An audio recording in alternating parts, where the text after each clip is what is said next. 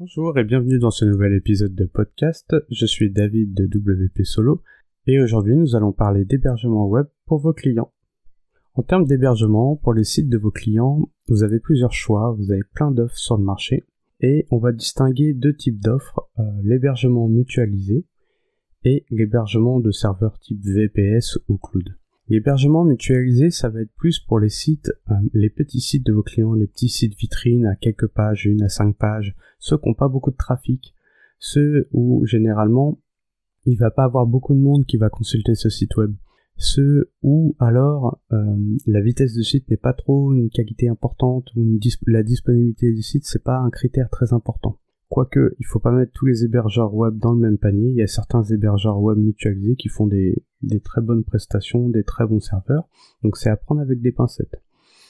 Vous allez après avoir des hébergements qui fournissent des, du V P S ou des, ce qu'ils appellent du cloud, des hébergements cloud, où là, les ressources ils vont être cent pour cent attitrées à l'hébergement. Ça va être de qualité supérieure. Vous aurez des taux de disponibilité de sites web bien supérieurs. Et ça va s'adresser plus pour les gros sites, euh, les sites e-commerce, les sites qui ont besoin de ressources, les sites de formation, les sites type forum, de communauté, ou les sites qui ont besoin d'une performance assurée, d'une rapidité d'exécution, ou qui ont des fonctionnalités internes un petit peu plus poussées, comme un C R M, voilà, toutes ces choses-là. Et ça va être bien sûr plus cher. J'ai sélectionné pour vous trois hébergeurs pour héberger les sites de vos clients. À savoir que pour héberger les sites de vos clients, vous pouvez bien sûr laisser le client choisir l'hébergeur et vous, vous venez travailler sur son hébergeur, à installer son site et travailler sur son site. Ou vous prenez bien sûr le, l'hébergement à votre nom et puis vous revendez la prestation d'hébergement en tant que service à votre client. C'est vous qui choisissez, c'est à vous de voir. Est-ce que vous avez envie de vous embêter avec la gestion du, du site et de l'hébergement et la refacturation tous les ans ? Ou est-ce que vous préférez que ça soit le client qui s'en occupe? Il n'y a pas de, de bonnes choses ou de mauvaises choses, c'est vraiment à vous de voir. Donc au niveau des hébergeurs, j'en ai sélectionné trois euh, qui vont convenir à peu près dans toutes les situations.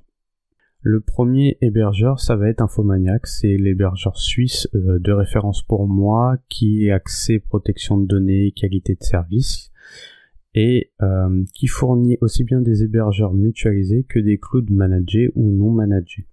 Donc les hébergeurs mutualisés, les hébergements mutualisés, ça va être pour les petits sites. Euh, c'est-à-dire que là, vous prenez un hébergement par client, vous, vous avez la possibilité de mettre dix sites dessus, mais ces sites-là ne sont pas cloisonnés. Ils sont... Euh, d'un point de vue sécurité, c'est-à-dire que si vous mettez dix sites sur le même hébergement, les dix sites Euh, peuvent communiquer entre eux par le F T P. On va, on va simplifier les choses comme ça. Donc vous prenez un site par client, c'est généralement pour du petit site vitrine, euh, du site one page, voilà.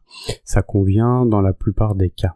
Par contre, le petit point négatif, c'est que vous ne pouvez pas contrôler la consommation de ressources et Infomaniak se réserve le droit, par exemple, de mettre le site euh, en downtime si celui-ci consomme trop de ressources et impacte les autres serveurs, les autres sites web du serveur général. Donc c'est un peu le, le revers de la médaille d'Infomaniak.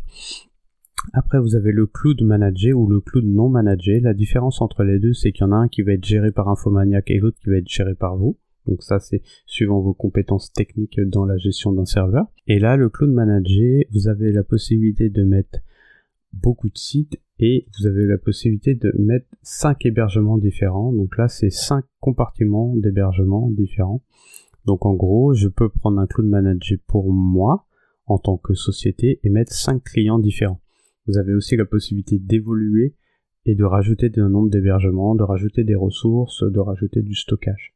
Voilà, la différence entre le cloud manager et l'hébergement mutualisé standard, ça va vraiment être au niveau performance et ressources attribuées. C'est-à-dire qu'avec le cloud manager, je suis cent pour cent sûr d'avoir tout le temps, c'est à vingt-quatre heures sur vingt-quatre, les ressources attribuées. Par contre, je ne peux pas attribuer une quantité de ressources et limiter un site qui est installé sur ce serveur. Toutes les ressources du serveur cloud manager sont disponibles pour tous les sites web.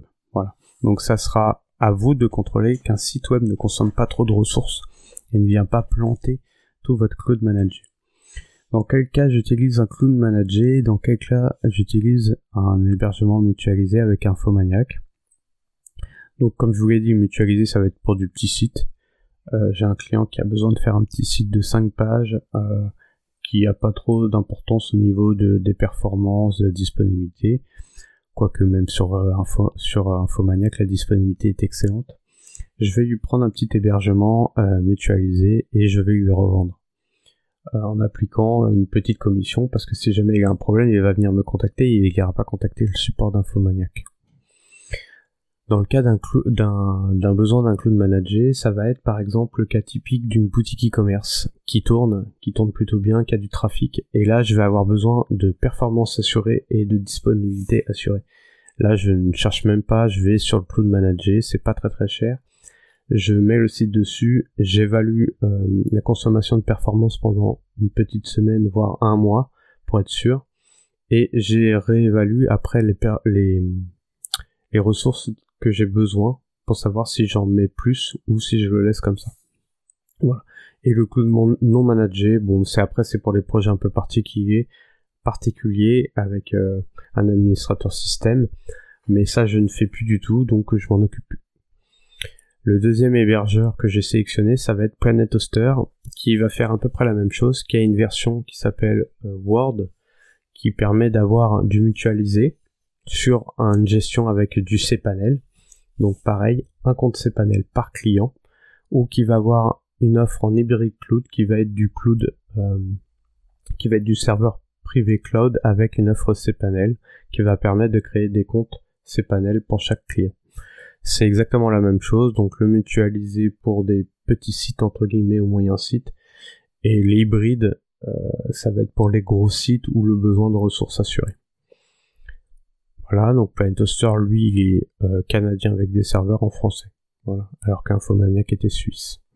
Et le troisième, ça va être euh, O deux Switch, qui lui ne propose, à ma connaissance, que du mutualisé en offre unique, qui permet de, une offre unique d'avoir cinq comptes cPanel, donc de pouvoir héberger potentiellement cinq clients différents, qui a des ressources, ressources allouées par euh, compte cPanel qui sont plutôt correctes, mais ça reste du mutualisé. C'est une bonne alternative française et euh, qui convient dans la plupart des cas. Voilà. Donc pour résumer, vous avez plusieurs choix pour héberger votre, les sites de vos clients. Il faut bien définir si c'est un besoin qui va convenir sur une offre mutualisée ou si c'est un besoin qui convient sur une offre cloud et, ou un V P S. Et dans tous les cas, il faut bien euh, héberger un client par type de compte, par hébergement, pour éviter de la propagation d'un malware par exemple. Voilà. Il ne faut pas trop lésiner sur l'hébergement, c'est-à-dire que ça vous évitera beaucoup de problèmes de prendre un hébergement de qualité plutôt qu'un hébergement pas cher qu'on peut trouver sur le web à, à un euro. Je crois que j'ai vu le plus bas, c'était un euro par an, un hébergement web pour du WordPress. Voilà. Donc ne, ne négligez pas la qualité de vos hébergements, ça va en rap. Si le client passe par vous pour acheter un site web, pour avoir un site web, et que vous lui mettez un hébergement pourri juste pour euh, gagner cinquante balles par, par an, il va dire bah, il est pourri mon site, il va, il va, il est trop lent, la personne qui m'a fait mon site, euh, elle est nulle, euh, voilà. Donc il vaut mieux mettre un petit peu plus cher, avoir un bon hébergeur et vous éviter des problèmes que d'économiser là-dessus. Surtout que généralement, vous le prix de l'hébergement, vous l'incluez dans, le, dans votre prestation, donc il n'y a pas de, il n'y a, a vraiment pas de raison.